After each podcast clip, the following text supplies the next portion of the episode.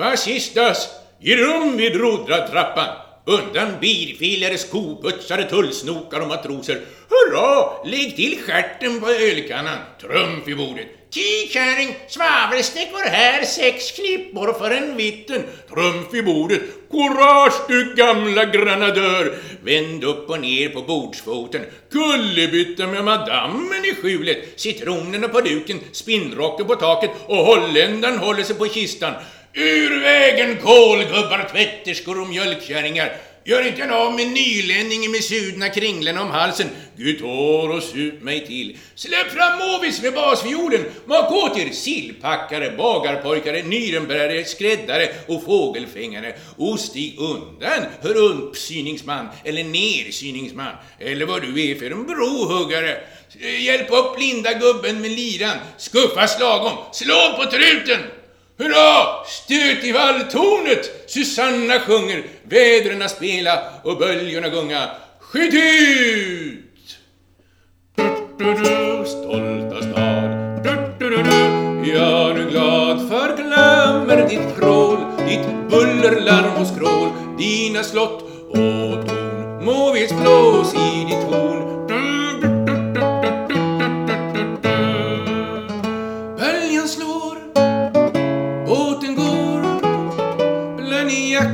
Och skutor, Spanien för han står, segelstinn går snart in i Kärniks södra blind.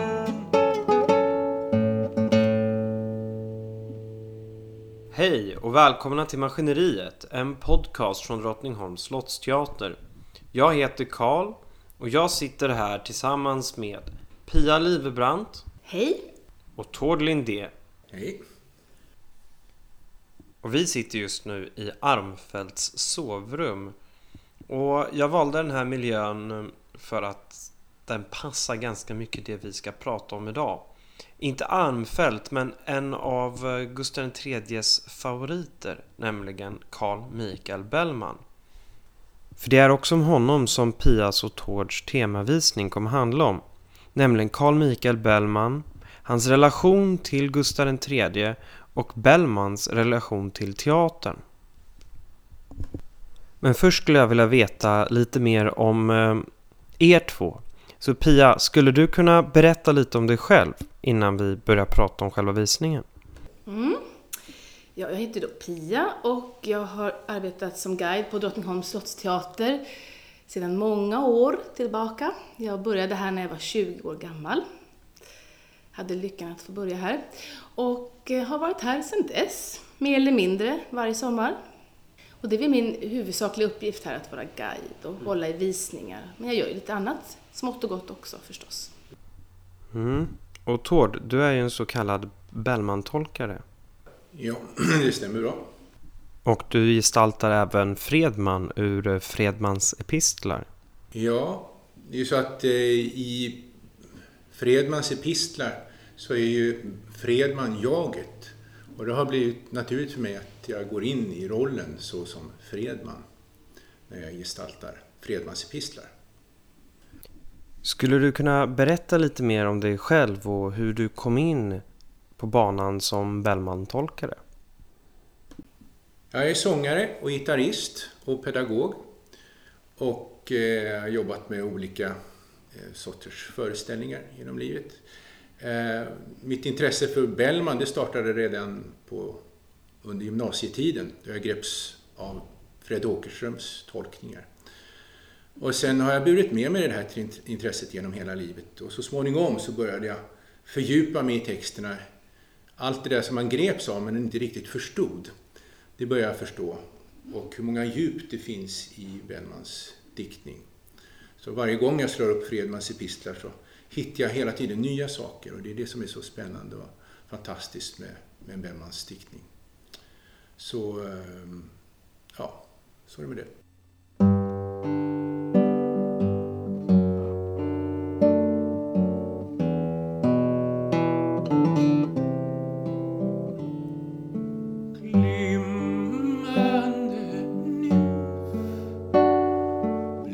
Rande öga, svävande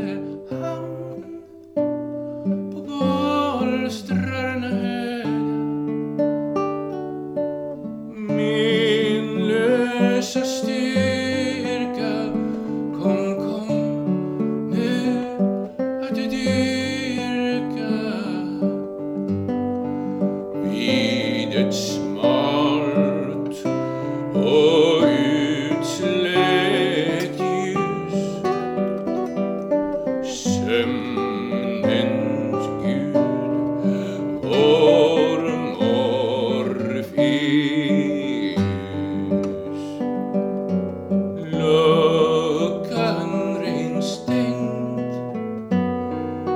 porten till sluten, natthuvan ren, din jäsa kring knuten, ren Nordströms pisk peruk, den hänger på sin spik. Sov, somna in vid min musik. Sov, somna in vid min musik.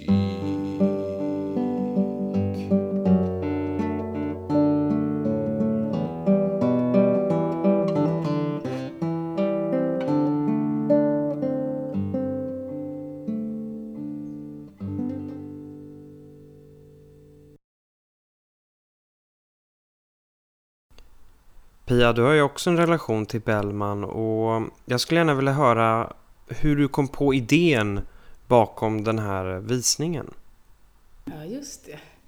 Eh, ja, precis. Jag har inte en lika djup förankring till, till Bellman som Tord har, men, utan jag är väl en glad entusiast som alltid har tyckt väldigt mycket om Bellman utan att ha någon eh, djupare kunskap om honom egentligen. Men jag älskar många av hans sånger och epistlar. Men han har alltid funnits där, i mitt bakhuvud på något vis. Och eh, vid något tillfälle så sålde vi brännvinskryddor inne på vår, i vår teaterbod. Och på baksidan så var det en liten etikett då, där min chef hade skrivit något om Bellman. Och jag tror att det var något om att Bellmans divertissement Kaffehuset uppfördes här på Drottningholm sjuttonhundranittio när Hertig Karl firade sin födelsedag. Och att Bellman var med och uppträdde. Jag minns inte exakt vad det stod, men någonting sånt. Och det var en sån här liten, en liten inspiration för mig att börja tänka att nej, men tänk om man kunde göra någonting som har med Bellman, teatern och kungen att göra. Mm, utan att jag visste så mycket om det egentligen. Och sen vid något tillfälle så läste jag en av mina sångböcker. Eh, så stod det inledningen till Glimmande Nymf, som Tora sjungit här. Så stod det följande.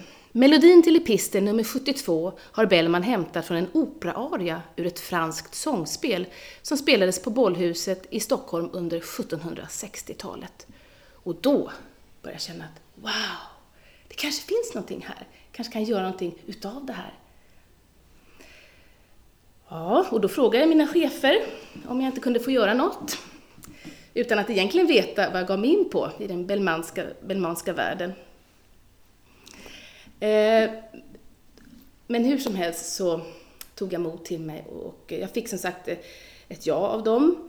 Och en av mina chefer, Eva, hon sa att ja, men det passar ju jättebra för Bellman, han fyllde tvåhundrasjuttiofem år i år. Aha, sa jag. Det visste jag inte. Och det var så det började. Pia, du berättade för mig att visningen kommer handla om Bellman som hovleverantör av underhållning till Gustav den tredjes hov. Och då var ju underhållningen i form av teater och musik. Men det jag undrar är, hur träffades Gustav den tredje och vad var Bellmans inställning till kungen? De här två konstnärssjälarna, Carl Michael och Gustav den tredje, träffades förmodligen första gången på kvällen den nittonde augusti sjuttonhundrasjuttiotvå efter statsvällningen, då kungen tog sig en liten ridtur sent om aftonen och red ner till Skeppsholmen. Och där så möttes han ju utav ett eh, gäng officerare som stod där mm. och övade tillsammans med Bellman på en sång som han skrivit till kungen. Och den sången hette Gustavs skål. Och när kungen, kungen kom ridande förbi där, då sjöng, stämde alla de här officerarna upp i Bellmans sång. Mm. Och eh, kungen blev då förtjust och undrade, vems var skålen? Mm. Och då svarade amiral von Tersmeden, tror jag. Mm. allra nådigaste herre, staden kända poet Bellman. Och det var då som Gustav fick upp ögonen för honom. Ja. Han var ju en royalist av stora mått, Bellman. Hans royalistiska och propagandadiktning uppgår till hundratjugo verk, det är hur mycket som helst. Men den vackraste, eller en av de vackraste tycker jag, den finns med i Fjärilvingad.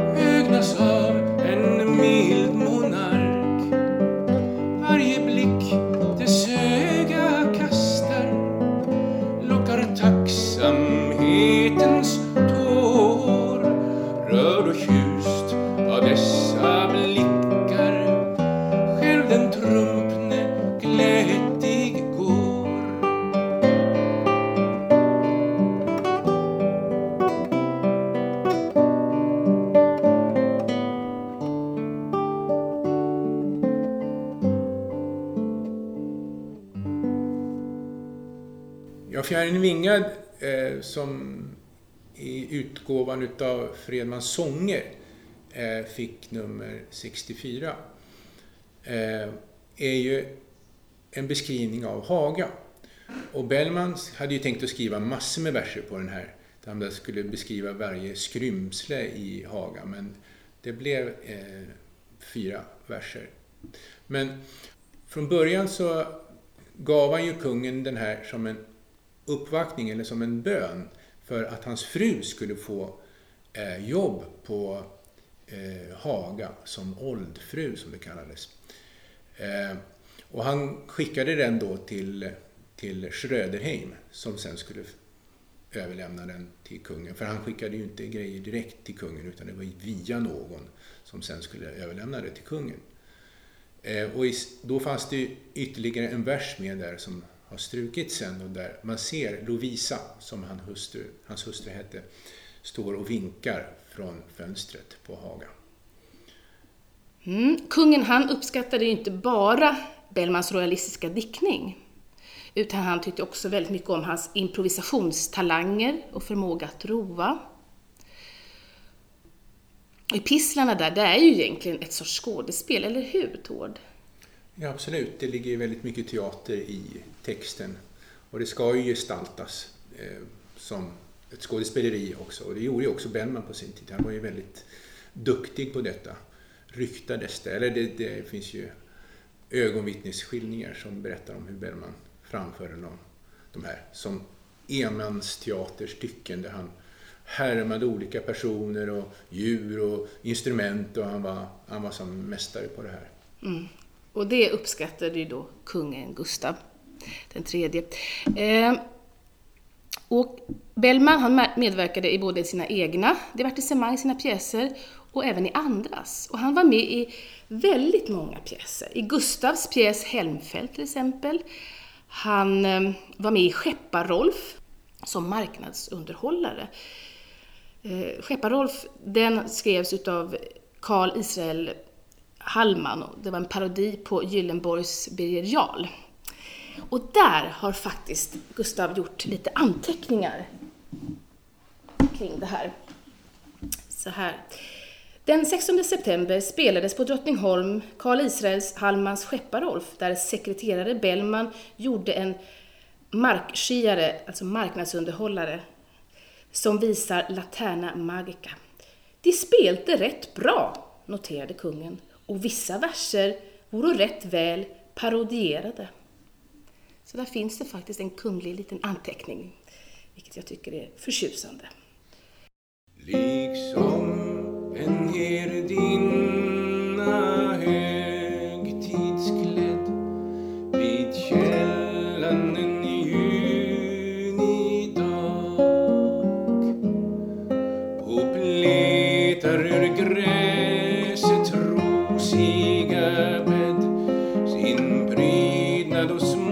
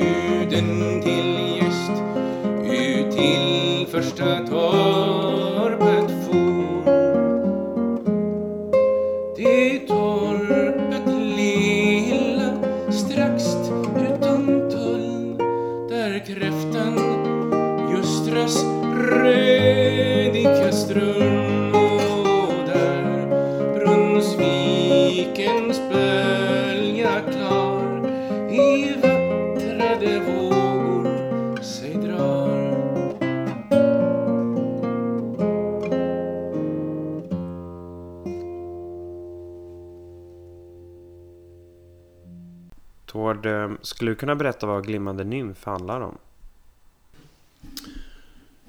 Ja, den här epistel åttio, liksom en härdinna, är en herdedikt eller en pastoral som det heter på franska. Och eh, den är faktiskt en, en första eh, versen där är faktiskt nästan som en översättning av den fransk klassicismens eh, store teoretiker som hette Boileau. Och han har skrivit en dikt till, eh, till dikten hur man, som handlar om hur man ska dikta enligt fransk, eh, fransk klassicistiska ideal. Och fransk klassicismens ideal, det var ju att det skulle vara naturligt, och även då pastoralen. Idealet var ju herdar och herdinnor, fast väldigt idealiserade sådana. Men allting skulle vara naturligt. Och jag kan läsa lite grann här också. Hans översättning utav hans, den här andra strofen i hans Boileaus dikt lyder ungefär: liksom en härdinna en vacker högtidsdag inte tynger sitt huvud med lysande rubiner, utan plockar sin vackraste prydnad på närmaste äng, utan att inblanda guld och diamanters sken. Så ska en smakfull herdedikt göra, göra verkan, utan stora gester, älsk, älsklig till intrycket men blygsam i stilen. Och eh, Bellman tar ju verkligen fasta det, på det här, för Ulla är ju klädd enligt precis de här principerna. Inga lockar, inga pärlor i hålet, istället har de, har de blommor. Ingen hög klack, istället har de en låg klack. Eh, inga massor med kjolar, allting är enkelt och stilfullt.